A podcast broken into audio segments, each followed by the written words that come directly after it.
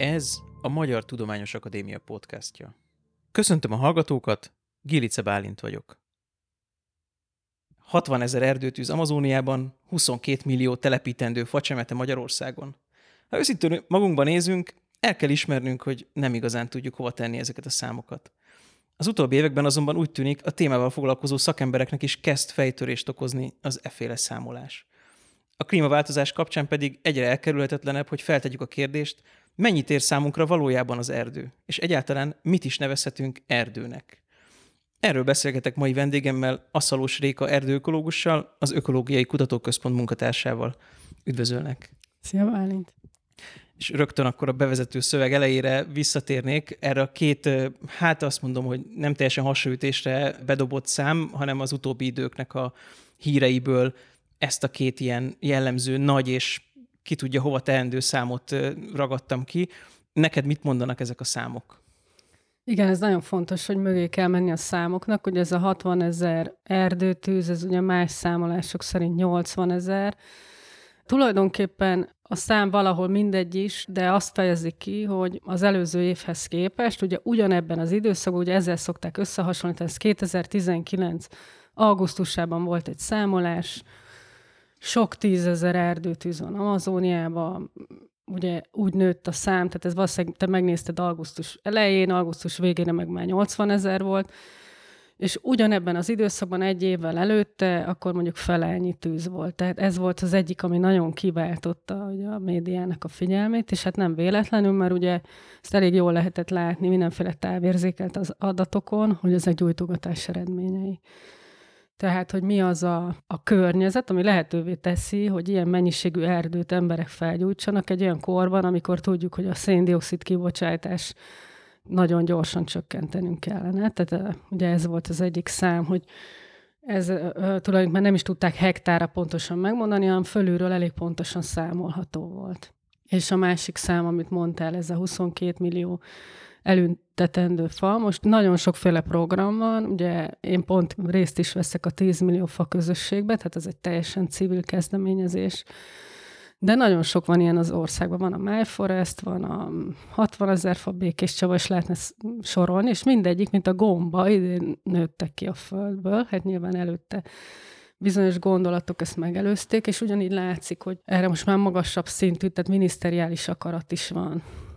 Na most, ugye ezt beszéltük veled előtte, hogyha azt nézzük, hogy egy magyar embernek mekkora karbonlábnyoma, az elég riasztó, tehát hogy 5 tonna szén per év per fő, ugye ez nagyon magas. Na most azt el kell mondani, hogy ezt nem konkrétan te vagy én bocsátjuk ki, hanem ennyi esik egy főre az iparnak a teljes lábnyomát, ugye 10 millió fele osztjuk, tehát Magyarország teljes kibocsátását. Bocsánat, ebben benne van az is, hogyha én veszek egy kínai tornacipőt, és igen, annak tehát végigszámolják a forrásig. Igen, hát biztos, hogy a számolások nem szuper pontosak, de igen, tehát az importált lábnyomot is beleteszik, és ugye ez az elég rémisztő szám, mert el tudjuk képzelni, hogy mennyi fát kellene ültetni ahhoz egy embernek, hogy ezt az 5 tonna szenet ugye meg tudja kötni. Én most nem ismernék ilyen kalkulációkba menni, de biztos, hogy nagyon sokat. Tehát, hogy globális szinten, hogy ennek a több mint 7 milliárd embernek a karbon kibocsátását ellensúlyozzuk fák ültetésével, ez egy nagyon fontos gondolat,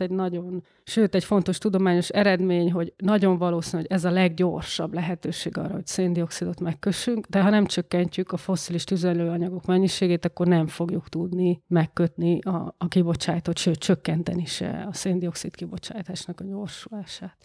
Nyilván ezek a fák így, mint darabszám, ez mindig nagyon szépen hangzik, és én láttam rengeteg ilyen tudósítást, amikor nem is tudom, Indiában vagy hol ilyen elképesztő mennyiségű fákat ültettek, de azért bárki, aki ültetett a kertjében fát, az tudja, hogy azért oké, elültettek egy fát, de hogy kezdve a vadrágástól az öntözésig, azért azzal a fával sok mindent kell csinálni. Az a kérdés, ami bennem mindig fölbukkan egy ilyen nagy akciónál, hogy ezek mennyire reálisak, ezek a számok, ezekből mennyiben lesz tényleg fa, vagy mennyire egy ilyen első felbuzdulás leszúrják, aztán 2 hónap múlva elszárad. Igen, hát szerintem ez nagyon jó és nagyon releváns kérdés. Tehát most mondok ugye szélsőséges példákat, mondjuk egy erdészeti általános erdészeti felújításnál ugye az úgy működik, hogy 1 hektárra elültetnek 10 000 csemetét, és arra, mire erdő lesz belőle, lesz 1000 fa jó esetben. Tehát egyrészt gyérítenek is belőle, másrészt természetesen is elhalnak, tehát hiába ültettem el 10 000 fát, az nem 10 000 fa lesz, hanem 1000 fa lesz, ami aztán tényleg releváns a szénmegköt, a szénmegkötéshez hozzájárult. De a másik oldalt is mondhatom, hogy mondjuk belterületeken általában nagyméretű és egészséges fákat szabad csak ültetni, ez azt jelenti, hogy ilyen 12-14 centi kerületű, tehát már valóban ezek már nem magoncok, ezek már facsemeték, sőt kisebb fácskák. Tehát, hogy ezeknek már azért tényleg viszonylag gyorsan lehet hozadéka. Na most ott is lehetnek buktatók, mert látjuk az városban is, szerintem aki járkál látja, hogy elültetnek fát, és ha nincs, aki utógondozza, nincs, aki locsolja, akkor ugyanúgy nem történik semmi. Tehát nagyon fontos, hogy ezeket a fákat utógondozzuk, locsoljuk. Ez az, amire mindig próbáljuk felhívni a figyelmet, hogy enélkül nem lehet fát ültetni, főleg belterületen, hogy ne figyelnénk aztán rá később, akár évekig. Még mindig egy kicsit visszatérve a számokhoz, ugye mondtad ezt az 5 tonnát. Az egyik kérdés az, hogy tehát hol vagyunk a listában ezzel körülbelül? Nagyjából ugye ez azért a GDP-vel eléggé korrelál, tehát ezek a tényleg nagyon gazdag közel-keleti országok, illetve hát a nagy fogyasztók, ugye meg a gazdag országok, amerikai ilyesmi, nyilván, sőt, hát Európában nagyon sok nyugat-európai ország megelőz minket. Ugye erre szoktak is hivatkozni, hogy jó, Magyarországnak nem olyan nagy a lábnyoma, de ugye ez nem azt jelenti, hogy kéne, hogy növeljük. De például van Kína, ahol az egyfőre eső GDP nyilván nem olyan nagy, de hát ugye rengeteget termelnek, tehát ugye a teljes kibocsátás az ugye Kínának a legnagyobb. És az összes szegény ország az ott van a legvégén, tehát valahol 0,1, mert nyilván olyan nagy szegénység van, hogy gyakorlatilag az ipar, hogyha nem működik, vagy hogyha nagyon alacsony szinten van, akkor sokkal alacsonyabb a szén-dioxid kibocsátás. Tehát adott esetben az a szerencsétlen harmadik világbeli ember, akiről azt gondoljuk, hogy nem tudom én, amikor fát éget, és azzal melegszik, meg azzal főz, és azt látjuk, hogy úristen, de sokat füstöl.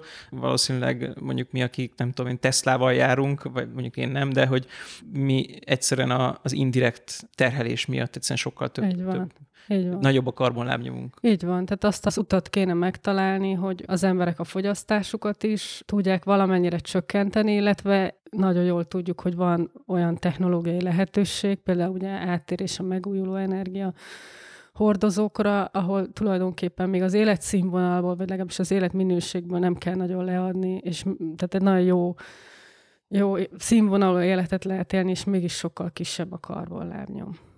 Csak ehhez azért azt szeretném hangsúlyozni, hogy ehhez magas szintű akarat kell, hiszen a legnagyobb fogyasztó az az ipar. Tehát, hogy hiába te felszállsz a villamosra, és hiába szelektíven gyűjtöd a szemetet, és hiába kimész a piacra, hogyha a nagy termelők nem változnak meg, és hogyha politikai döntéshozók nem hoznak olyan intézkedéseket, amik miatt megváltozik ez a rendszer, akkor nem fogjuk tudni a karbonlábnyomunkat csökkenteni. Így egy zárójeles megjegyzés, hogy ezek az amazonasi parasztok, akik fölégetik az erdőket, mert gondolom, hogy én legalábbis úgy hallottam, hogy ott az illegális erdőtüzek azok egyszerűen a területhasznosítás a legfontosabb cél, hogy ők vajon mennyire vannak ezzel az egésszel tisztában, illetve ők a számukon kívül, hogy mondjam, egyedileg gondolom én, hogy akkor ők ebben a nagyon alacsony kibocsátó rétegbe tartoznak, tehát hogy igazából egy kicsit fura ez, hogy úgy, hogy mondjam, rajtuk csattan a világ haragja. Hát igen, szerintem ez egy nagyon fontos szempont, hogy nem lehet a szegény embert ugye büntetni azért, mert meg akar élni. De mondjuk azért azoknak az embereknek, akik fölgyújtottak egy őserdőt, hirtelen nagyon nagy lett a karbonlábnyomuk, mert ugye ez a legnagyobb kibocsátás, ami lehet, hogy fölgyújtuk egy őserdőt. Tehát igazából itt is gyakorlatilag hát a Bolsonaro elnök ugye kifejezetten tett olyan kijelentéseket, amik bátorították ezeket a gazdákat arra, hogy felgyújtsák. Nyilván itt vannak nagy gazdák, vagy nagy vállalatok is, akik ebben részt vesznek, de igen, valószínűleg nagyon sok az egyszerű ember, akinek a megélhetésért teszi meg, és nem őt kell hibáztatni, és az a marhahús, amit ott létrehoznak, ott termelnek, azból még az európaiak is úgymond falatoznak, tehát, hogy egyik részről hibáztatjuk azt a parasztot, aki fölgyújtja azt az őserdőt, másrészt megesszük azt a marhahúst, amit ott hoznak létre, tehát nyilván ebben nagyon sok ellentmondás van. És hát ami a nyugati világban nagyon elterjedt abban az időben, amikor ez az amazonasi erdőtűz sztori, ez így a újságoknak a címlapján volt. Ez a bizonyos, a világ tüdeje fogalom, ami egy nagyon szépen hangzó dolog, de kiderült róla, hogy hát ez egy nagyon-nagyon rossz irány, mert igen, hogy ugye megmutatták, hogy az oxigéntermelés igazából nem ez a legfontosabb funkciója ezeknek az esőerdőknek, viszont sajnos ebben a nagy zajban nagyon halk volt az a hang, hogy akkor igazából mi a szerepe ezeknek az amazonasi esőerdőknek. Mi ez a szerep? Igen, ezeket én is nem szoktam sajnálni, amikor azt látom, hogy a média hír teljesen elviszi a lényektől az információt. Tehát ugye a 21% a levegőben az oxigéntartalom, ez nagyon sok, ez a teljes emberiségnek még akkor is nagyon sokáig elég lenne, hogyha most eltüntetnénk az erdőket, mondjuk elképzeljük ezt az abszurd helyzetet a föld színéről.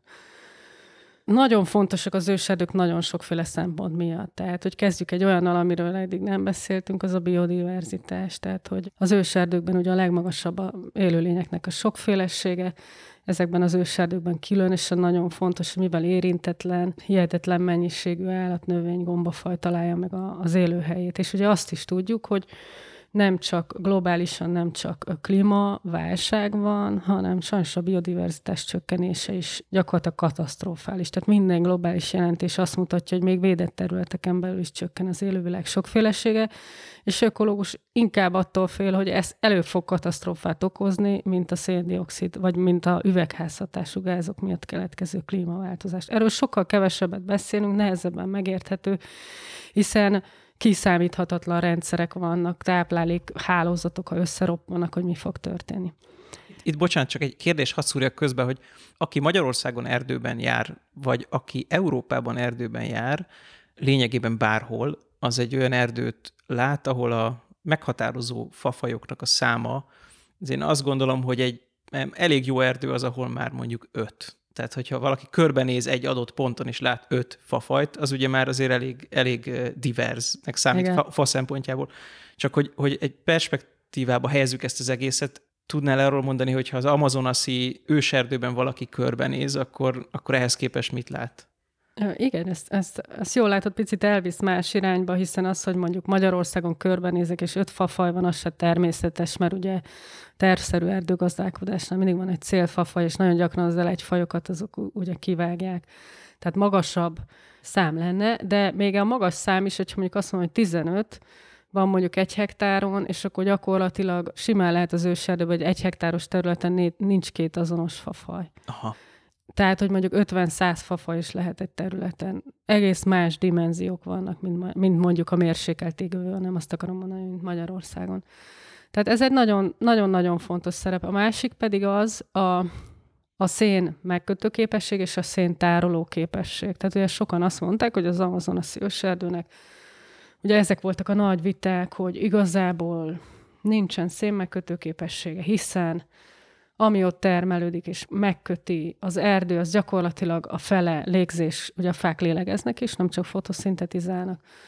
Az éjszaka gyakorlatilag a fele visszakerül a fákba, vagy az élőlényekbe, és a másik fele az pedig a lebontó folyamatok által tűnik el.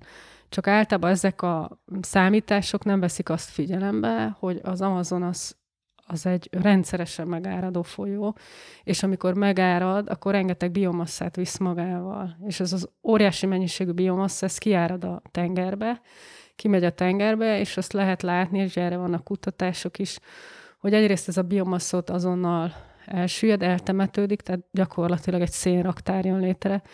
Másrészt ugye algafajokat és más tengeri élőlényeket táplál, amik szintén gyakorlatilag a szénmegkötéshez hozzájárulnak, hiszen, mint tudjuk, ugye a szénmegkötés egy jó része a tengerben történik. És hogy még egy szempontot azért hadd mondjak el, tehát ugye, hogy attól félnek nagyon a kutatók, hogyha tovább történik az Amazonas medencében a gyújtogatás, és ugye nem csak ez van, hogy termőföldek miatt ugye felgyújtják az erdőt, hanem egyszerűen van fakivágás, tehát rendkívül magas minőségű faanyagot lehet ott előállítani, akkor átbillen, tehát így mondjuk egy tipping point van, átbillen egy szavanna üzemmódba. Miért? Azért, mert az őserdő a csapadéknak a felét maga gyártja. Tehát ugye elpárolog, leesik, és hogyha egy bizonyos méret alatt ez nem tud megtörténni, és átmegy egy másik biomba, És ez a másik élőhely, ez a másik vegetációs típus, ez már nem tud úgy csapadékot létrehozni saját magának, és akkor viszont ugye ezáltal tényleg irtózatos mennyiségű szén kerül a levegőbe, tehát a Föld egyik legnagyobb szénraktára szűnik meg. És akkor ugye megint egy hatalmas kibocsátás történik, amiből az következik, hogy akkor már nem tudjuk tartani, így is nagyon kritikus és nagyon pici az esély, hogy ezeket a különböző meghatározott határértékeket tudjuk tartani, de mondjuk egy ilyen esetben azt mondják, hogy lehetetlen lesz.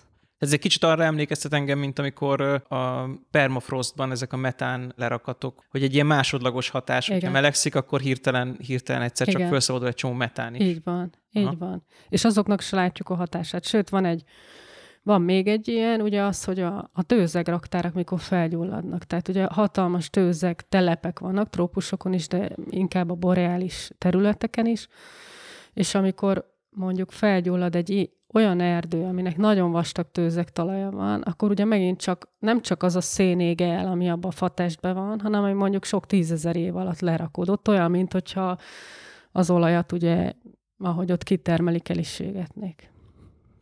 Akkor ennek az ellenkezője az lenne a szuper, hogyha most egy csomó tőzegláp lenne, ahol viszont egyszerűen eltemetődik a szén. Igen, ez történik is, tehát ugye a mocsarakban, meg tőzeglápokban folyamatosan rakódik le, és ahogy mondtam, ugye az egyik legnagyobb valódi elnyelő, ugye hogy zárul be a kör? Úgy, hogy amik évmilliók alatt lerakódott szén, ugye gyakorlatilag így lett a lignin, a szén, így lesz a kőolaj, tehát gyakorlatilag a fosszilizálódott szén, a lerakódott szén, ami kivonódott a forgalomból, mi most azt használjuk föl. Tehát ez az iparosodás, hogy fölhasználjuk ugye azt a szenet, ami kivonódott a légkörből. Csak olyan hirtelen használjuk föl, hogy teljesen felborítjuk ugye a nagy légköri folyamatokat, és hogy az a nagyon fontos, hogy az lenne nagyon klassz, hogyha ezt a folyamatot meg tudnánk fordítani. Magyarul ugye ezt a szenet, amit most kibocsátottunk, ugye megint olyan állapotba hoznánk. Nem elég, hogy egy erdő megköti, aztán megint kibocsátja, megköti, kibocsátja, hanem tényleg el tudna raktározódni. Ennek mondjuk van egy olyan formája, amikor hagyjuk az erdőket öregetni, azok folyamatosan kötnek meg, és rengeteg szén megkötődik a talajban is. De hogy igazából az a jó kivonódás, amikor például, ami a tengerbe történik, hogy leüllepedik, és ezek a rétegek ugyanúgy, ahogy a földtörténeti korszakokban gyakorlatilag eltemetődik a szén. És egyébként ugye ezek a nagy szénraktárok, most itt nem a lignitről beszélek, hanem mondjuk a fekete kőszén, vagy ilyesmi. Jól tudom, hogy ez a karbonkornak egy ilyen mostaninál sokkal magasabb légköri széndioxid koncentráció időjéből volt, hogy ott mi történt? Tehát, hogy ott ez hogy történt, hogy ezek a szénkészletek, ezek egyszerűen eltemetődtek? Hát azt feltételezzük, de azért jól lenne egy paleontológus ebbe beleszólna, vagy legalábbis geológus, hogy... Ugye azért tudjuk, hogy a földtörténeti korszakok, voltak olyan nagy földtörténeti korszakok, amikor ugye pont a magas széndioxid tartalom miatt nagyon magas volt a hőmérséklet is, és ezért sokkal kiterjedtebbek voltak ezek a vizes, nagy, meleg, mocsaras területek, és ezeken a területeken gyakorlatilag az ott lévő karbonerdők például, ahogy elpusztultak ezek a fák, ezek ugye a mocsárnak a nagyon lágy talajába elsüllyedtek, és így szépen egymásra rakódva eltemetődtek. Ugye az a lényeg, hogy a mocsár vízben ugye nagyon alacsony az oxigén, tehát ezért a lebontó folyamatok is nem olyan gyorsak, és nem bomlik le tulajdonképpen a szerves anyag, hanem eltemetődik. És ha ez történik millió éveken keresztül, akkor így jönnek létre a nagy szénraktárak. Igazából a beszélgetésünk az úgy jött létre egy hír kapcsán, amit az Európai Akadémiáknak a szövetsége adott ki, azzal kapcsolatban, hogy nem biztos, hogy egészen jól számolják az erdőknek a széndioxid megkötő képességét, és nem biztos, hogy azt kellene csinálni, hogyha valami letermelt erdőt elégetünk, akkor azt úgy számoljuk, mintha az egy karbonsemleges valami lenne. És abból a jelentésből azért az kiderül, hogy ez nagyon-nagyon szoros összefüggésben van azzal, amit egy erdőnek az életciklusáról tudunk, akarunk tudni, vagy éppen nem akarunk tudni. Igen. Igen, ez így van, hogy ugye eleve a megújuló energiaforrásokhoz szokták a fát rakni, de azért... hogyha ebbe valaki egy kicsit jobban elmélyed, vagy kicsit jobban belegondol, akkor ugye lehet azonnal látni, hogy a fa nem úgy megújuló mondjuk, mint a szél vagy a nap.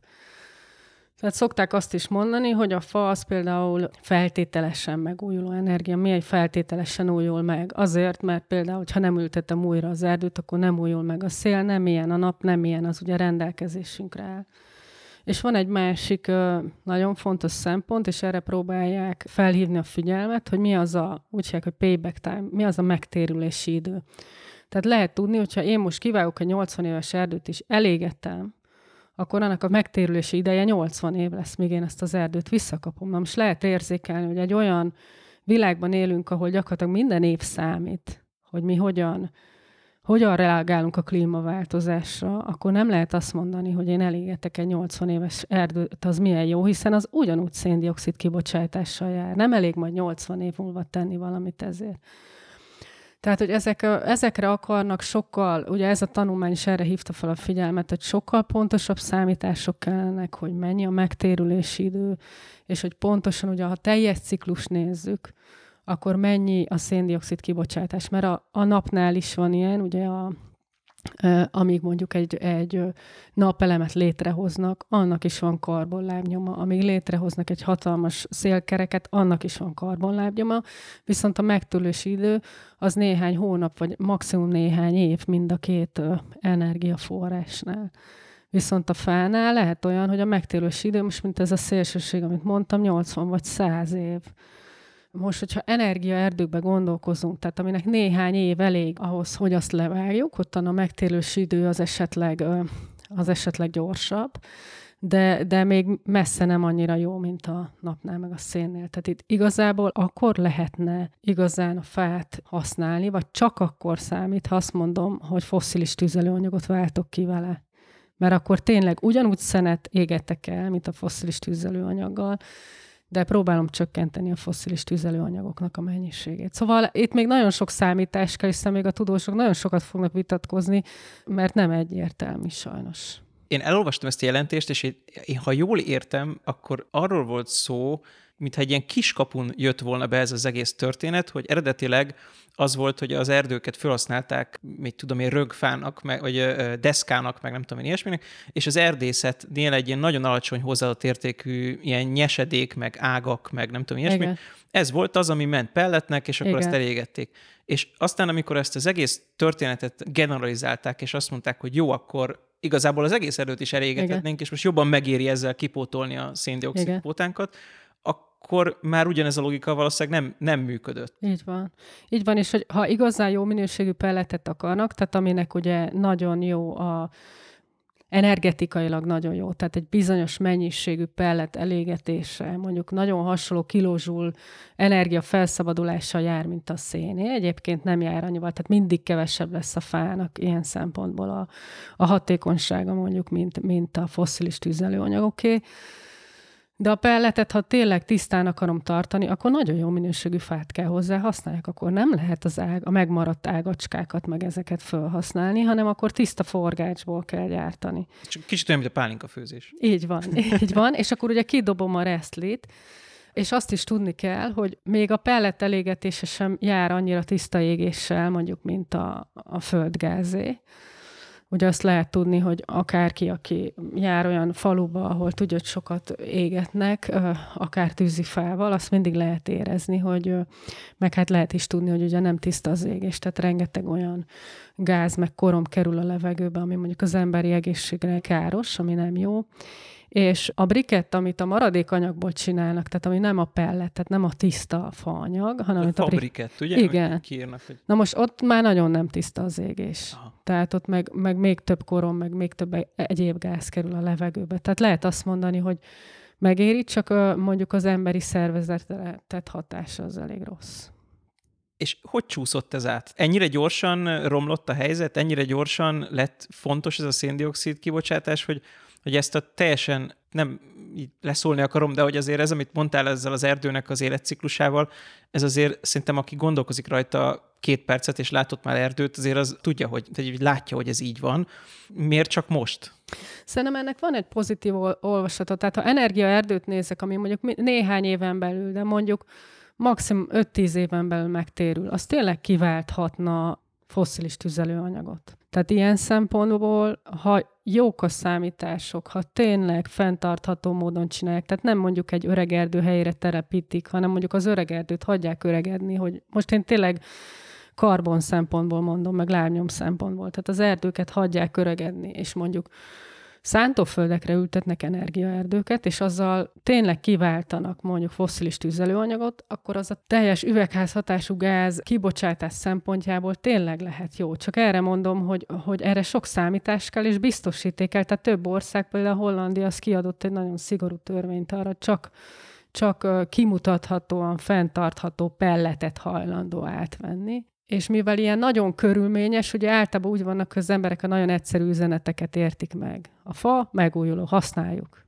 Hát ez van Magyarországon is, a megújuló energiaforrások 71% az fa. Tehát magyarul bármit lehet égetni, amit találok az erdőbe, pedig igazából lehet, hogy az nem segít, hanem még ront is a helyzeten. Nekem volt pár év egy beszélgetésem Ódor Péter kollégáddal, igen. És hát ő már akkor nyilván sejtett, hogy a holdfára utalok, ő nagy holdfa. Holdfa rajongók vagyunk, mi erdőökológusok mindjárt, igen.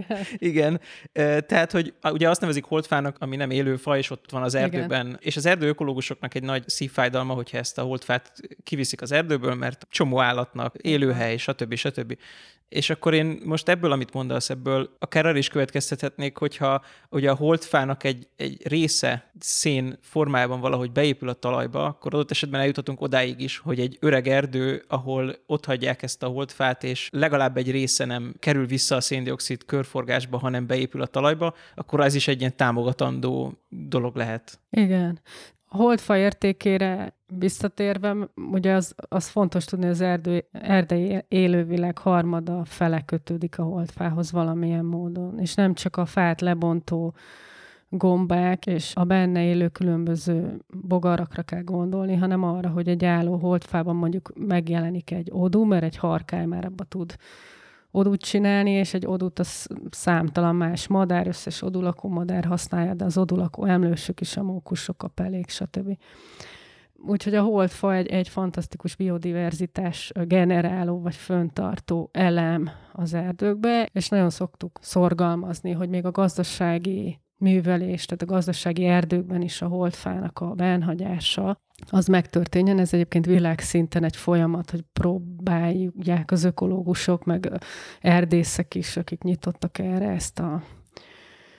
ezt az igazságot, vagy hogy mondjam, ezt a tényt, ezt átvinni a köztudatba. Na most ez tényleg így van, hogy magában a holdfában is rengeteg szén tárolódik. Most, hogyha én kiviszek egy fát és elégettem, ugye a széndioxid azonnal a levegőbe megy, holdfa formájában pedig 20-50-100 év alatt bomlik le. És itt ugye minden idő számít, tehát számunkra most minden év számít, mikor ugye azt mondják, hogy akár 10-20-30 év múlva lehet egy olyan forduló, amire egyikünk sincs felkészülve. És a másik, amit mondtál, hogy a talajban sokkal több szén tárolódik, mint a felszín feletti biomasszában. Tehát egy fantasztikus szénraktár a talaj. És ezt is szokták mondani, hogy ez is nagyon fontos, hogy erre legyen olyan globális akarat, meg figyelem, hogy ugye amikor mondjuk felszántok egy területet, akkor mondjuk ott felszabadulnak ezek a humuszban megkötött szénformák, és nagyon gyorsan kikerülnek a légkörbe. De erdőterületeken, mondjuk egy erdősítésnél, amikor levágok egy területet, tehát vágásterület van, akkor egy megfelelő körültekintő felújítással megőrizhető a talajnak a szénraktára. Tehát ez mind odafigyelés kérdése, csak ugye most kezdtünk ezekre a problémákra jobban figyelni, vagy ezekre a lehetőségekre. Itt Európában azért már elég kevés természetes erdő van, ugye szó esett ezekről az amazóniai őserdőkről, amik jelentős részben tényleg őserdők, tehát hogy ember ugye még nem nyújt hozzájuk. Igen. Miközben ti erdőökológusok próbáljátok megismerni minél jobban azokat az erdőket, amikből már néhol csak a régi őserdőknek az árnyékait, az árnyékát vagy az emlékét látjátok. Aközben például az ilyen szempontok, amikről most beszéltünk, hogy egy öreg erdő mennyivel több, mennyivel hosszabb időn keresztül tud szenet tárolni, ezeket beleveszik-e már gazdasági mutatókba? Hasonlóan gondolok erre, hogy egy gazda, amikor azt mondja neki egy ökológus, hogy milyen jó lenne, hogyha egy bokorsávot hagynál a két földet között, és akkor ott lennének benne madarak, amik nem tudom, megeszik a kártevő rovarokat, stb. Nyilván ő is azt várja, hogy azon kívül, hogy nagyon szép az a bokorsáv, mondj neki számokat, hogy mitől jobb ez. Lesz-e olyan, vagy várható-e olyan, hogy azt mondják egy erdészetnek, hogy valamilyen területalapú támogatás, vagy nem tudom micsodával, mi azt honoráljuk, hogy te egy öreg erdőt föntartasz? Igen, vannak ilyen támogatási rendszerek, tehát főleg Natura 2000-es területeken, meg Natura 2000-es területeken lévő erdőkön vannak ilyen támogatások, pont ha jól tudom, a holdfa benhagyásra is.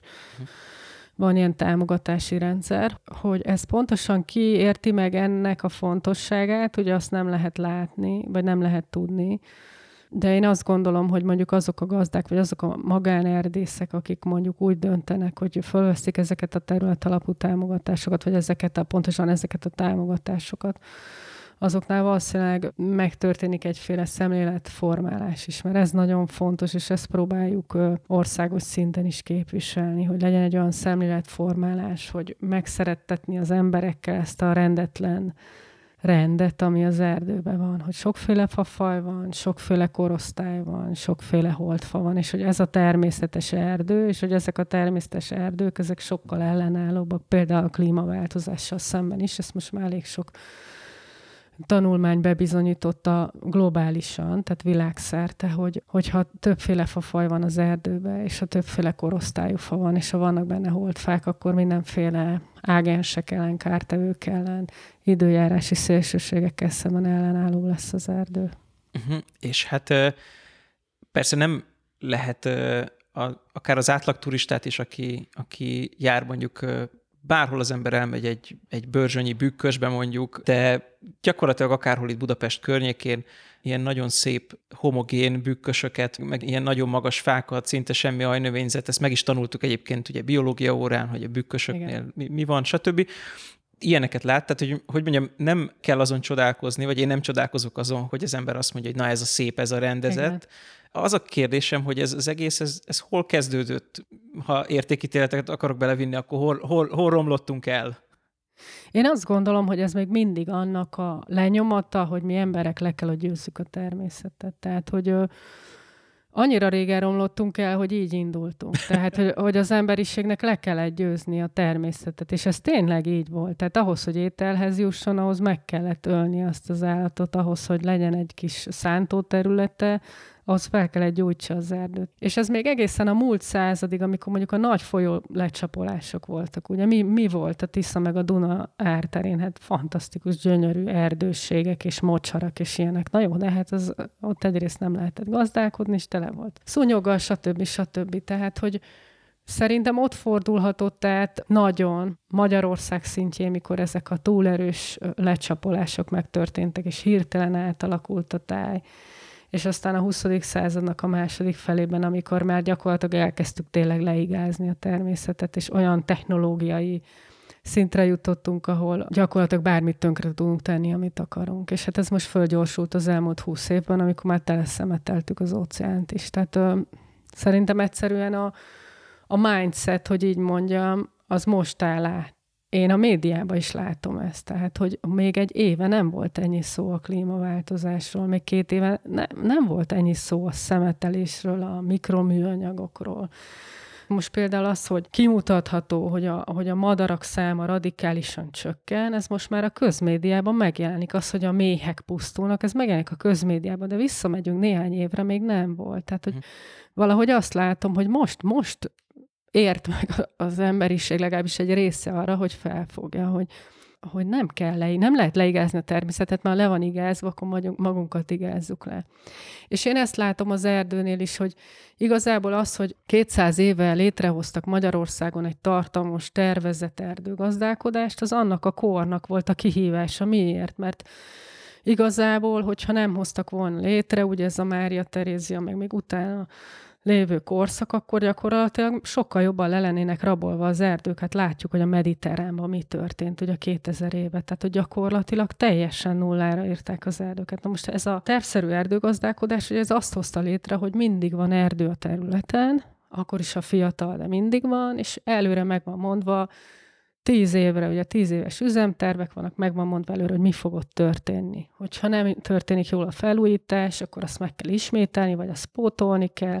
Pontosan lehet tudni, hogy mi kell ahhoz, hogy ne jussak ahhoz, hogy 100 év múlva én ottan megfelelő mennyiségű fát ugye le tudjak termelni. Na most ezen kicsit túljutottunk ezen a korszakon, hiszen nagyon jól tudjuk, hogy az erdő most már nem elsődlegesen, nem a fa miatt tartjuk fönn, vagy ez egy szempont a sok közül. Ezt tudjuk? Tehát, hogy én azt hallom, hogy persze, oké, turizmus, meg nem tudom én ilyesmi, de hogy az én fejemben, miközben én imádok erdőkbe járni, és szeretem a természetes erdőket, az én fejemben még mindig az van, hogy a fa az iszonyatosan értékes, igen, a vadgazdálkodás az egy nagy bevételi forrás, és hogy miközben én a természetvédelemmel abszolút egyet tudok érteni, és az ökológusoknak a szempontjait abszolút megértem, akközben azt látom, hogy minthogyha a gazdasági racionalitás azt mondaná, hogy egyszerűen nagyságrendekkel nagyobb az a fa, vad, nem tudom én, ilyen megfogható, pénzben kifizethető dolog, mint amit egyébként az erdő ad, ami nyilván kevésbé mérhető. Ez már nincs így? Ez átfordult? Az a célunk, hogy forduljon át. Most mondok egy extrém példát, hogy az ember nagyon gyakran addig nem értékeli azt az embert, aki mellette van, amíg el nem veszti, igaz? Ez mindannyiunknak van tapasztalata az életében erről. Na most, hogyha elvesztenénk az erdőket mondjuk Magyarországon, akkor nem csak a fát és a vadat vesztenénk el, hanem olyan árvizek lennének, amire nem vagyunk felkészülve. Annyi széndioxid kerülne a levegőbe, amire nem vagyunk felkészülve. A talaj megsemmisülne, a por megkötése az erdőknek megsemmisülne. Nem lenne hol kirándulni, az embereknek megszűnnének a kedvenc helyei. Tehát, hogy ezeket, amiket úgy hívunk, hogy ökoszisztéma szolgáltatások, ezek óriási értékek, hogy az erdő megköti a lezúduló vizet, ugye, és nincs árvíz. Ezt nem fogjuk fel, csak akkor, amikor árvíz van. És hogyha levágunk egy erdőt, és árvíz lesz, az pontosan pénzben lehet tudni, hogy az mennyibe kerül. Tehát, hogy vannak olyan szolgáltatások, amiket nagyon jól lehet számszerűsíteni, például az árvízvédelem az elég jó ilyen szempontból. Vannak megint csak olyanok, amiket már talán nehéz. Bocsánat, ez hogyan? Tehát, hogy ez nekem nagyon absztraktnak tűnik, az árvízvédelmet számszerűsíteni. Egy olyan dolgot, ami ugye még nem történt meg. Nem voltam ilyen számításban benne, de más ökoszisztéma szolgáltatások számításában igen. Tehát mondjuk, hogyha tudom, hogy mikor volt, Mátra-Keresztesen volt az a nagy árvíz, talán 20 éve, nem tudom pontosan, hogy hány ingatlant érintett az az árvíz, és hogy az pontosan mondjuk milyen értéke van, akkor ugye el lehet kezdeni ezeket számolni, hogy mondjuk, ha egy adott területen levágom az erdőt, és az adott településeket érint, mondjuk az mennyibe kerülne. És akkor ugye nagyon-nagyon sok millió forint ki fog jönni. Mondjuk ez egy számítási mód. Ott egyértelmű volt az okozati kapcsolat? Tehát ott egy ilyen vágások miatt volt ez? Vagy? Nem vagyok benne biztos, és lehet, hogy ilyen szempontból rossz példát hoztam, de hát ugye lehet egyértelmű példákat hozni, csak ugye akkor ki kell lépni Magyarországról, hol tényleg eszetlen erdőirtások vannak egyes helyeken, és akkor az alattuk lévő települések mondjuk elpusztulnak. Ez egyébként most eszembe jutott, én voltam még nagyon régen, 2005-ben egy riporton Székelyföldön, ott Farkaslaka és környékén, tehát volt egy ilyen elképesztő nagy árvíz, és ott tényleg az volt, hogy ott leborotválták körülötte a hegyeket. Igen, elég sok ilyen van, hogyha az ember figyeli a sajtót, hogy Indiában, Dél-Amerikában sokszor történik ugye ez az összefüggés, hogy bizonyos erdőterületet leírtanak, és akkor az alatta lévő település elpusztul, és ezt sosem szokták azokon számon kérni, mondjuk akik az erdőt azon a területen levágják, vagy leírtják, vagy nagyon ritkán, ugye. Tehát pedig igazából pénzbe kifejezhető, és ugye így lehet a többi szolgáltatást is értékelni. Van, amit nagyon nehéz, de például a széndioxid megkötést, ugye, amiről most nagyon sokat beszéltünk, arra már vannak számítások, mindegyikből lehetne doktorikat írni, tehát én nem szívesen nyilatkozom erről, mert nem teljesen a szakterületem, de hogy azok a szolgáltatások, amik pedig úgynevezett kulturális szolgáltatások, tehát amik az emberhez kötődnek, azokat nagyon nehéz pénzbe kifejezni. Tehát hogyan fejezzük ki pénzbe azt, hogy ez a hely az én kedvenc helyem, ez a fa az én kedvenc fám, ez a, mit tudom én, fölmegy az ember a Normafára, és óriási öreg fák vannak, rengeteg van egyébként országos szinten is a talán az egyik legmagasabb a száma az idős fáknak. Hány ember szeret oda kijárni? Miért? Hát mert olyan az a környezet, hogy az emberek szeretnek kijárni. Hogy lehet ezt számszerűsíteni? Nyilván nagyon nehéz. De erre is vannak módszerek például sokszor, csak az inkább már olyan társadalmakban van, ahol a jólét elér egy bizonyos szintet, hogy mondjuk mennyit fizetnél azért, hogy. És akkor így próbálják ezt számszerűsíteni. Miért fontos ez? Azért, mert sajnos nagyon sokszor a döntéshozók nem tudnak jó döntéseket hozni, nincsenek feketén-fehéren elítélve a számok. Viszont, hogyha azt mondják, hogy igen, levágom ezt az erdőt, ezért ennyi pénzt kapok a faanyagért, viszont ha nem vágom le, akkor az összes többi szolgáltatás ennyit ér. És ez ugye nyilván nem az erdőknél fontos csak így, hanem minden másnál is ugye kellene. Hát ez tulajdonképpen Európában most már nagyon sok helyen elfogadott szemlélet, hogy rengeteg projekt van erre, és bizonyos országokban át is törte ez a fajta gondolkodás a policy szintet, tehát hogy tényleg már eljutott a döntéshozók szintjére. Hát ezt tudjuk, hogy ez mennyire a gyakorlatban, mennyire valósul meg, azért ez még nem egyértelmű. Én arra lennék kíváncsi, lehet, hogy túl konkrétat kérdezek, de minden esetre nagyon kíváncsi lennék, hogy szokták mondani ugye a vadászattal kapcsolatban, ez olyan ősszel szokott ez téma lenni, amikor kiírják egy erdőre, hogy itt vadászat igen. van, turisták nem jöhetnek be, mit tudom én, 3:30-től másnap reggel 9-ig. Igen. És akkor szokott előkerülni ez a kérdés, hogy na de mégis ezért a híres nagy vadászatért, amiért most lezárják az erdőt, ez mennyit hoz a nemzetgazdaságnak, hány embernek ad megélhetést, dettó az erdészet. Hogyha azt mondanánk, hogy egy ilyen, most idézőjelben ökológus álomvilágban élnénk, és azt mondanánk, hogy holnaptól kezdve hagyjuk békén az erdőket, hagyjuk békén a vadakat, stb. Ez mondjuk egy magyar GDP-nek hány százalékát érinteni? Hát azt hiszem, hogy az erdőgazdaság, én azt tudom kicsit pontosabban, azt hiszem, hogy 0,01%, tehát nagyon alacsony. 100%? Igen. Aha. Tehát, hogy nagyon alacsony az erdőgazdálkodásnak a haszna a GDP-ben. Nem tudom, hogy a vadászatnak sokkal nagyobb-e. Uh-huh. Na most az ökológus álomvilágra egy kicsit visszamenve, amiben természetesen mindent békén hagyunk, de hogy... Igazából van egy másik oldal is, hogy mindnyájan szeretjük a fából készül dolgokat. Tehát, hogy szerintem igenis együtt lehetne békében élni a természettel úgy is, hogy bizonyos javakat megkapunk. Tehát, hogy egy ökológus álomvilágban is ki lehetne hozni fát az erdőből. És vannak tényleg olyan erdőgazdálkodási módok, és Magyarországon is van erre példa, meg van erre elmozdulás, hogy szelídebb módon hozzuk ki a fát az erdőből, és rengeteg olyan technika van, vagy olyan módszer van, amivel a biodiverzitás is megőrizhető, amivel holdfát tudunk bent tartani az erdőbe, amivel a sokféleséget létre tudjuk hozni. Szerintem ezeket a folyamatokat kellene erősíteni, és tényleg nagyon fontos lenne, hogy létrehozzunk viszont érintetlen területeket is. Ugye erre is megint van ebbe az irányba elmozdulás. Úgyhogy én ilyen szempontból látok reményt, ha nem is fogjuk teljesen magára hagyni a dolgokat, de hogy nagyon fontos, hogy megtanuljuk ezeket a módszereket. Na most a vadgazdálkodás egy kicsit trükkösebb, ugye azt tudjuk, hogy nagyon túltartott a vadállomány Magyarországon. Két ok miatt, egyrészt hiányoznak a nagy ragadozók, másrészt pedig a téli etetés miatt. Mm. És ugye pont emiatt hiába hagynánk magukra az erdőket, azok nem nagyon tudnának megújulni kerítések nélkül. Úgyhogy egy ökológus álomvilágban nem lenne ennyire sok nagyvad, akármennyire is szeretjük őket.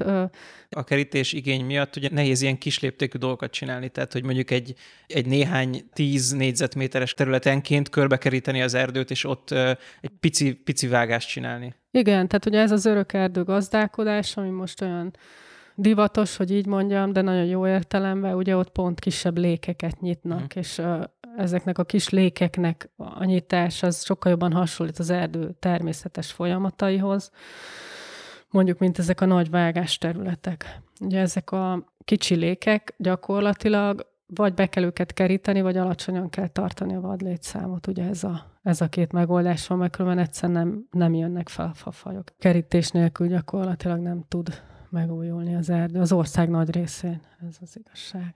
És mit gondolsz arról, hogy ez is, hogyha így a társadalomban, a médiában kicsit így jobban előkerülnek ezek a szempontok, akkor ez változni fog?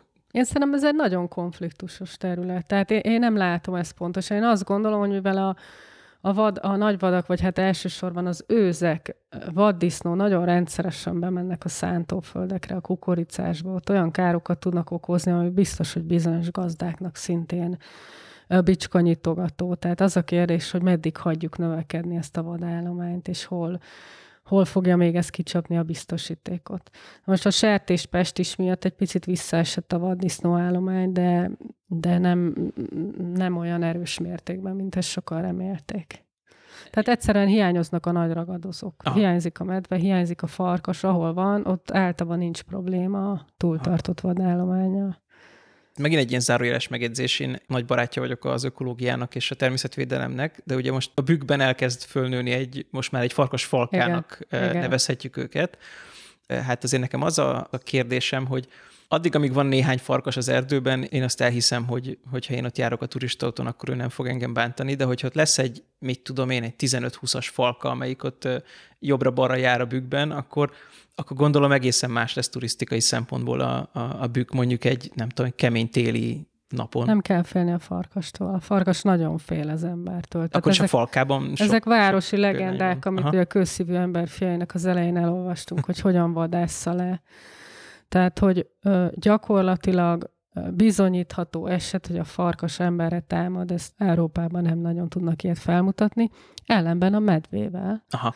Tehát, hogyha valamitől szeretnénk félni, az ugye a sokkal inkább a medve, és ugye a medvénél is általában az van, hogy van egy csomó eszköz, amivel el lehet kerülni. Én azt gondolom, hogy ha elszaporodna a medve Magyarországon, az tényleg megváltoztatná kicsit a turizmus. Tehát tényleg sokkal jobban oda kell akkor figyelni. És nem, ugye az európai barna medve nem egy támadós típus, de azért, ha elég sokan vannak, akkor azért ugye ezt mondják, hogy minél több az ilyen nagy vad és ember találkozás, annál nagyobb az esélye, hogy valami kialakul.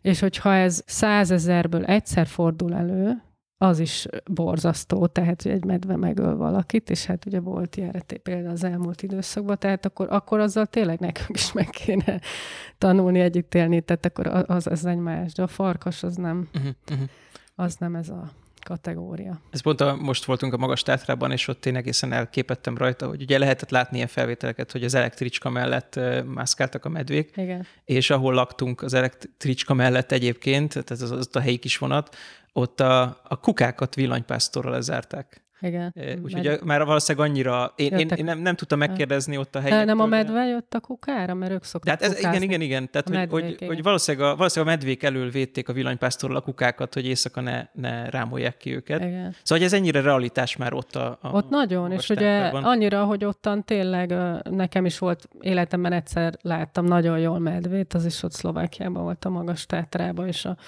jöttem kocsival, és átment előttem egy ilyen jó nagy méretű, félszekrény méretű medvebocs. És akkor ugye a biológus vérem kijött belőlem, és kiugrottam a kocsival a fotógépre, és mentem utána, és fotóztam, és akkor kezdett leesni, hogy jó, de most azért lehet, hogy itt van az anyamedve. És még ezt végig gondoltam, megállt mellettem egy másik kocsi, kiszállt a kocsiból a szlovák kolléga, és elkezdte elzavarni a medvét, ugye mert nagyon közel volt egy településhez, tehát hogy nekem ebből az jött le, hogy annyira hozzászoktak ehhez az ember-medve találkozáshoz, hogy ugye tudják nagyon jó, hogy nem szabad, hogy a medve hozzászokjon a települések közelségéhez, mert pont abból lehet valamilyen rossz esemény. De a farkas, hát azt szokták is mondani, hogy ghost of the forest, tehát nagyon ritkán. Annak ellenére, hogy nagyon sok a farkas Kárpátokban, nagyon kevés ember pillantja meg. Uh-huh. Hiába nagyon konfliktusos ez a dolog, de azért látszik, hogy, vagy ezért gondolom én, évekkel ezelőtt nem hallottam egyáltalán, hogy ez téma lenne, hogy mondjuk egy vadász lelő egy kóborkutyát, vagy vadász lelő egy sétáltatott kutyát, illetve a másik oldalról, amikor elkezdik azt mondani, hogy a kutyafalkák hogy tépnek szét vadakat, és ilyesmi. Ez egyszerűen, én nem emlékszem rá, hogy ez 4-5 éve téma lett volna egyáltalán.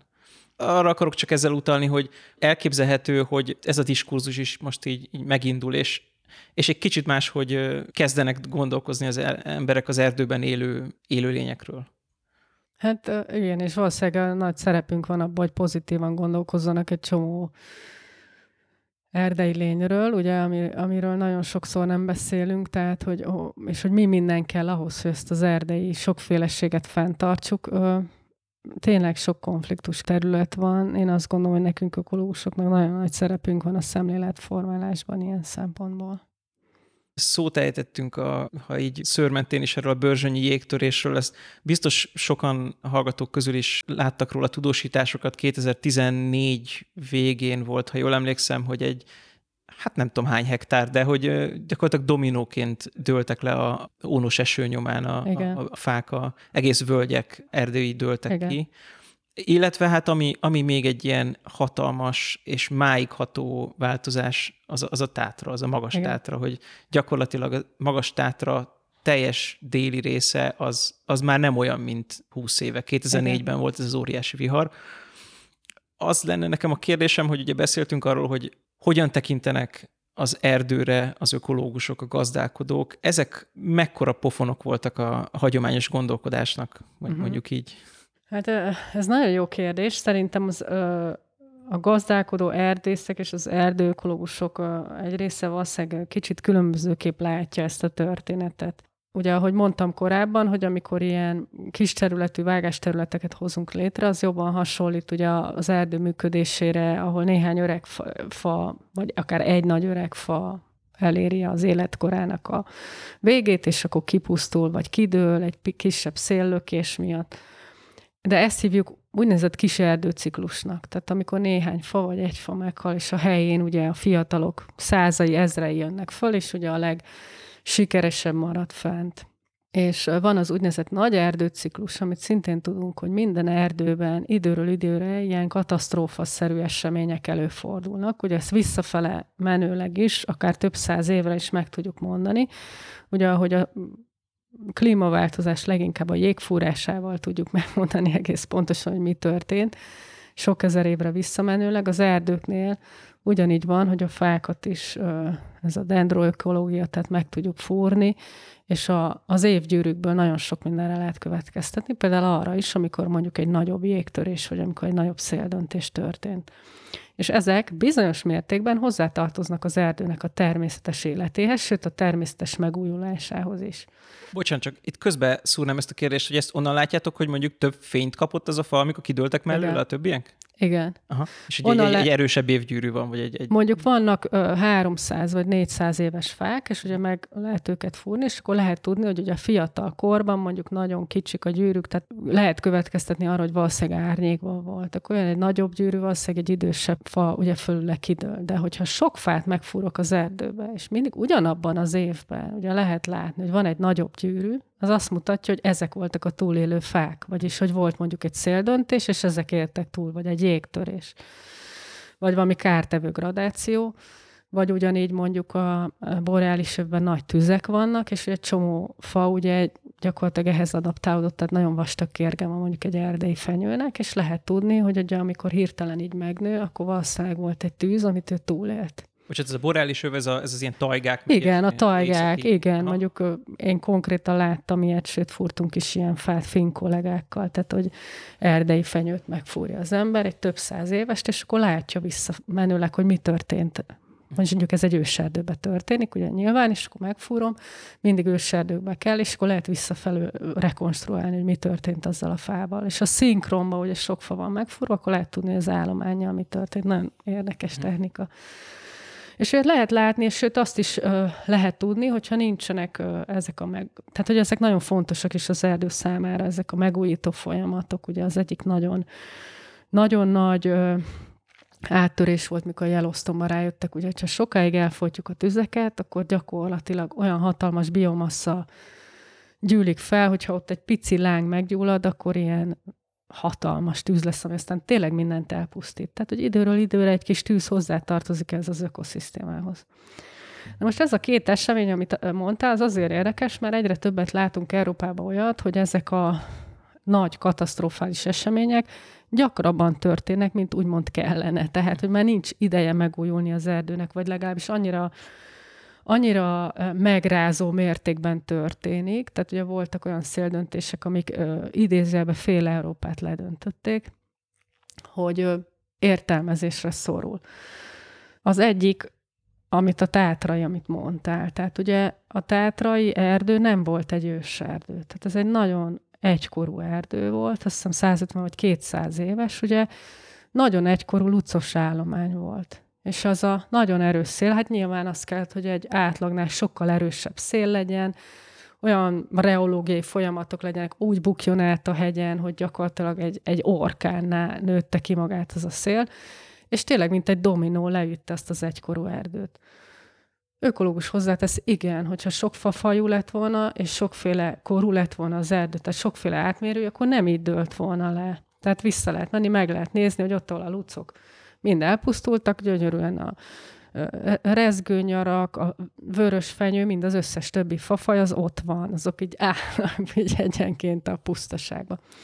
És hát van a másik nagy ellenség a lucnak, ugye ez a szúbogár, az megint Európában óriási területeket, tehát cseheknek hatalmas területeket kell most gyakorlatilag ilyen egészségügyi termeléssel letermelni. Ez a bieloviezai is? Ez is az, aha. Igen. De hogy mondjuk a Bielovezsában ott ugye az van, hogy ezek a szú gradáció, az mondjuk ott... Mindegy, az egy politikai dolog, most azt leválasztanám erről, de hogy nagyon sok helyen, ha a lucosokat ennyire durván megtámadta a szú, ott nagyon sok helyen arról van szó, hogy nem a termőhelyének megfelelő helyen nő. Ugye lehet tudni, hogy Európában nagyon sok lombos erdőt átalakítottak, sokkal gyorsabban növő tűlevelű erdővé, elsősorban lucossá. Ugye a luc az gyorsan nő, nagyon könnyen feldolgozható a fája, tehát egy csomó előnye van ilyen faipari szempontból. Viszont sajnos elér egy életkort, főleg ha egykorú homogén erdő, akkor ugye látjuk, hogy a szélnek is, és aztán a szél után jövő szúgradációnak is nagyon sérülékeny, és most ezt látjuk, hogy mennek tönkre ezek az európai erdők. Ugye én jól emlékszem arra, hogy a szú eredetileg az a halott fát szereti, csak amikor elkezd gradálni, akkor már annyian vannak, hogy megtámadják az élőt is. Megtámadják, és úgy van, hogy a fának van tehát elkezd gyantát kiválasztani, igen. Csak amikor már egy bizonyos mennyiségű szúbogár támadja egyszer, akkor föladja, ez ilyen érdekes. Tehát van egy pont, hogy már nem tud védekezni, és akkor gyakorlatilag állva elpusztítják ott azt a fát, és ugye ez is a klímaváltozás eredménye, hogy amíg eddig 1-2 szúgeneráció tudott végigfutni egy nyár alatt, most akár 4 is lehet. Tehát most sokkal hosszabb az időszak, és hogy ugye ezért is lettek ilyen katasztrofálisak ezek az események. Na most a pilisi és börzsönyi jégtörésre visszatérve, ami egy nagyon érdekes dolog volt. Megint csak azt kell mondani, hogy az ilyen jégtörések benne vannak a rendszerbe. Még azt sem mondhatjuk, hogy ezek az erdők nagyon homogének, azért Pilisben is sok van, hogy sokféle fafajú, Börzsönyben is sokféle fafajú, sok állomány van. Én azt gondolom, hogy itt összességében egy természetes folyamat zajlott le. Ugye sok helyen lejött a médiába, hogy az erdő bajban van, és én mindig azt mondtam, hogy az erdő egyáltalán nincsen bajban. Tehát a fakitermelés bajban van, de az erdő az teljesen jól van. De mondjuk egy gazdálkodói szempontból ez katasztrofális, hát óriási kiesés van, és ugye ha egy csomó helyről le is tudják hozni a fát, és az nekik nagy bevételt jelent, akkor mégis ugye a hosszú távú tervezésnek ez teljesen keresztbe tesz. A következő kérdés, hogy akkor most máshogy gondolkoznak már mondjuk, akkor ne annyira a börzsönyi pilisieket mondjuk, hanem a tátrai erdészek, mert ugye megint hivatkoznék rá, most voltunk ott, láttuk a felújulást, és akkor így meg tudtuk nézni, hogy na, akkor mekkora lehet egy körülbelül 15 éves kis lucfenyő. Igen. És ezen kezdtem el gondolkozni, hogy vajon lesz-e egy olyan kör, amikor elkezdik szelektíven megtizedelni ezt az újulatot, és szándékosan kialakítani a vegyes kort, vagy pedig hagyják az egészet ugyanúgy fölnőni nulláról. Hogy vajon ők tanultak belőle, ezt lehet tudni? Én ott maradtam el őszintén szólva, hogy nagyon, nagyon nagy vita van Szlovákián belül erről, hogy pontosan mit csináljanak vele. Tehát ugye volt nagyon erősen a természetvédő vonal, hogy hagyják magára úgy, ahogy van, mert egyszerre nem fog felújulni, ha természetesen újul, hanem abban lesz egy nagyon nagy variáció, és az már létrehozza ezt. És volt a nagyon erősen az a vonal, akik meg azt képviselték, hogy mesterségesen egy csomó területen fel kell újítani. És én elmaradtam kicsit ebbe, hogy pontosan mire jutottak, de remélem, hogy tanulunk belőle. Tehát az összességében arra kell jutnunk, és tulajdonképpen a tudományos folyóiratokban ez mindenhol le van írva, hogy arra biztatják az összes gazdálkodót, hogy sokféle fafajjal gazdálkodjanak egyszerre. Ez ugye a klímaváltozás szempontból is érthető. Tehát engem megtámadja az erdőmet egy kártevő, azok általában fajspecifikusak. Hogyha nekem ottan az kipusztítja minden negyedik fámat, az sokkal kevésbé baj, mint ha az összeset egyszer. Ráadásul ezek a gradáló rovarok, ezek sokkal gyorsabban terjednek, ha a szomszéd fára kell átmenni, mint a 3 fával arrébb. Tehát, hogy vegyes állományok legyenek, vegyes korúak, ezeket már gyakorlatilag sok helyen ilyen mantraszerűen hallom, hogy mondják az emberek, de hogy ez mennyire megy át, ezt nem tudom. Tehát amíg Magyarországon nagyon megéri homogén akácosokat, meg homogén nemesnyaras ültetvényeket létrehozni, addig nehéz tudni, hogy ezek az üzenetek hol érnek célba. És akkor talán ilyen utolsó témaként felvetetted ezeket a fafajokat, főleg az akácot, amit már ilyen, ami azt hiszem hungarikum is lett. Igen. És azért azt, aki egy kicsit is figyeli az akácról szóló bármiféle diskurzust, az tudja, hogy hogy ott az aztán, azt nem tudom, hogy a vadaknál nagyobb konfliktus forrása, de az biztos egy nagyon nagy konfliktus forrása, méhészek imádják, akiknek tüzelő kell, vagy épületfa, azok is imádják. Az ökológusok, én úgy tudom, hogy annyira nem szeretik. Erről egy pár szót, hogyha mondanál, hogy mi a szerepe most az akácnak Magyarországon. Tehát az akácot, azt tudni kell, 1700-as években, vagy 1800-as évek elején hozták be Észak-Amerikából, tehát nem egy őshonos faj. És ez vele a kisebb probléma. Azért, hogy rögtön az előnyeiről beszéljünk, tehát hogy nagyon jó minőségű fát, tehát nagyon rövid időn belül, tehát 30 éves vágásfordulóval. És méhészeti szempontból is nagyon fontos, ugye az akácméz is szintén hungarikum, és tényleg nagyon finom is. Tehát megint csak azt kell mondani, hogy egy csomó szempontból ugye az, aki mézet termel, vagy akinek akácosa van, teljesen megérthetők a szempontjai. Ilyen szempontból, hogyha ezeket így kimondtuk, akkor el lehet mondani azt is, hogy tekinthetnénk az akácosra úgy is, mint egy búzaföldre, hogy azt mondjuk, hogy igen, ökológiailag nem értékes, de egyszerűen értéket termel gazdaságilag, és elfogadjuk. Bocsánat, ezt én ilyen axiomaként bedobtam, hogy az ökológusok nem szeretik, azért fejtsük ki, hogy miért nem. Tehát miért és nem azért jönne ugye a de oldal. Ja, bocsánat, igen. Hogy nem feltétlenül az a baj vele, hogy nem őshonos, hanem az a baj vele, hogy invazív, méghozzá rendkívül invazív. Mitől hívunk egy fajt invazívnak? Ugye az, hogy nem őshonos, csak az egyik attribútum, a másik az, hogy nagyon elterjedt, és nagyon gyorsan terjed, és a harmadik pedig az, hogy a hazai vegetációra nagyon rossz hatással van. Tehát nekünk vannak olyan kincseink, mint ezek a homoki nyílt pusztagyepek, és gyakorlatilag a nemzeti parkok milliókat költenek arra, hogy ezeken a unikálisan megmaradt pici foltokon mondjuk az akácot eltüntessék, de hát ugyanígy van az összes többi invazív fajjal, mondjuk a sajámkóróval, vagy a ostorfával, tehát a zöld juharral, a vizes területeken, a szolidágóval, tehát rengeteg olyan fajunk van, ami gyakorlatilag valamelyik másik kontinensről jön, nagyon berobban, valamiért megtalálja itt azt a nist, azt a fülkét, amiben ő be tud törni, nincs természetes ellensége, és teljesen megváltoztatja az eredeti vegetáció képét. Általában azt jelenti, hogy ahol volt előtte 10, 50, 100 faj, ott egy fa lesz utána. Tehát egy nagyon erős biológiai homogenizációt hoz létre. Na most azoknál a fajoknál, amihez nem kötődik erős gazdasági érdek, ott ugye sokkal könnyebb ellene fellépni, és sokkal könnyebb forrásokat teremteni, hogy azokat a fajokat ugye visszaszorítsuk, de pont az akác olyan faj, aminhez nagyon erős gazdasági érdekek kötődnek, és ezért sokkal nehezebb, és ezért lesz belőle egy ilyen politikai vita, pedig hát ugye ez nem egy politikai kérdés, ezt el kell dönteni, hogy mit akarunk.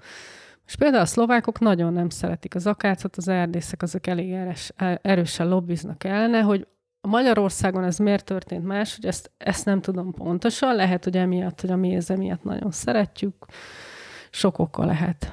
Még egy dolog van, amit szerintem az akáccal kapcsolatban ki kell emelni. A faállományunk 25% akácos, tehát akác nagyhatalom vagyunk. Ha ránéz az ember Európa térképére, hogy hol vannak tájidegen, vagyis nem őshonos fafajok Európában, akkor világít Dánia, világít Skócia, itt általában ilyen észak-amerikai fenyőkkel erdősítenek, és világít Magyarország. Csak éppen Dánia és Skócia nem invazív fajjal erdősít. Tehát nem csak akác nagyhatalom vagyunk, hanem invazív fafaj nagyhatalom is vagyunk, és ugye ez az ökológusoknak egy picit fáj. És ráadásul ezek, csak hogy még visszacsatoljak egy korábbi pontjához a beszélgetésünknek, hogyha jól gondolom, akkor ezek a nagy akácerdők, ezek jelentős részben ott vannak, ahol egyébként az a nagyszerű mocsárvilág volt, amit lecsapoltak. Igen, hát most lehet azt mondani, hogy egy csomó területen már gyakorlatilag nagyon nehéz visszahozni mondjuk azt az eredeti erdőt. Ugye szokták mondani, hogy itt a kiskunságban, nagykunságban ugye az eredeti tölgyes erdőket nagyon nehéz visszahozni. Ez megint elvezet egy másik problémához, hogy miért engedjük, hogy nyitva van az összes csatorna, miért engedjük le, hogy az Alföldről ugye folyamatosan vigyük le a vizet. Ez megint ágazati probléma, megint jogszabályozási probléma, hiszen annak az embernek, akiknek a szántóföldjén ott áll a belvíz, az nem szeretné, hogy ott álljon. Tehát ugye megint egy nagyon sok résztvevős vitába találjuk magunkat, amiben az akác csak egy szereplő, meg az ökológus csak egy szereplő, meg megint a gazda egy szereplő, meg a vízügyes, tehát rengeteg oldalról az Alföld ilyen szempontból egy különösen problémás terület. És még annyit szeretnék az akáchoz hozzátenni, hogy ráadásul a lebomlási folyamata is nagyon lassúak, és a talajban is olyan folyamatokat hoz létre, amik aztán eléggé nem kedvezőek azután a jövő növényzet számára. Tehát azért ökológiai szempontból mi azt szeretnénk, hogy legalábbis a védett területeken mindenhol legyen visszaszorítva. És tulajdonképpen az is nagyon jó lenne, hogy Magyarország erdősültsége ugye folyamatosan nő, erre mindig nagyon büszkék vagyunk, hogy 12% volt, nem tudom, a világháború után most 21, de ez az erdősültség növekedés szinte mind az alföldi ültetvények javára történt, vagyis ezzel történt. Az akác területek nőnek, a nemesnyár ültetvények, a fenyő ültetvények. Most vajon erdők-e? És azt mondjuk, ezek nem erdők, akkor nem nagyon nőtt Magyarország erdősültsége. Amúgy szénmegkötés szempontjából tényleg jók, tehát azért megint csak mondjuk egy pozitívat ebbe az irányba, csak tudni kell, hogy ezek ültetvényszerű erdők. Akkor itt visszatértünk oda, hogy ökoszisztéma szolgáltatások kinek mit szolgáltat, és hát reméljük, hogy arrafelé fognak a folyamatok haladni, hogy a sokféleség, a fenntarthatóság és az ökológiai szempontok azok is egyre nagyobb súlya lesnek majd latba, amikor az erdőknek az értékéről beszélgetünk. Én szerintem talán ezzel a gondolattal zárhatjuk a beszélgetést. Nagyon szépen köszönöm, hogy... Én is nagyon szépen köszönöm. A beszélgetés most véget ért, de ne csüggedjen, hamarosan újabb epizóddal jelentkezünk. Iratkozzon fel, és értékelje az adást iTunes-on, Spotify-on, vagy más podcast szolgáltatókon. Csak keresse az MTA podcastot. Az adásokhoz pedig bővebb háttérinformációkat, linkeket találhat az mta.hu/podcast oldalon.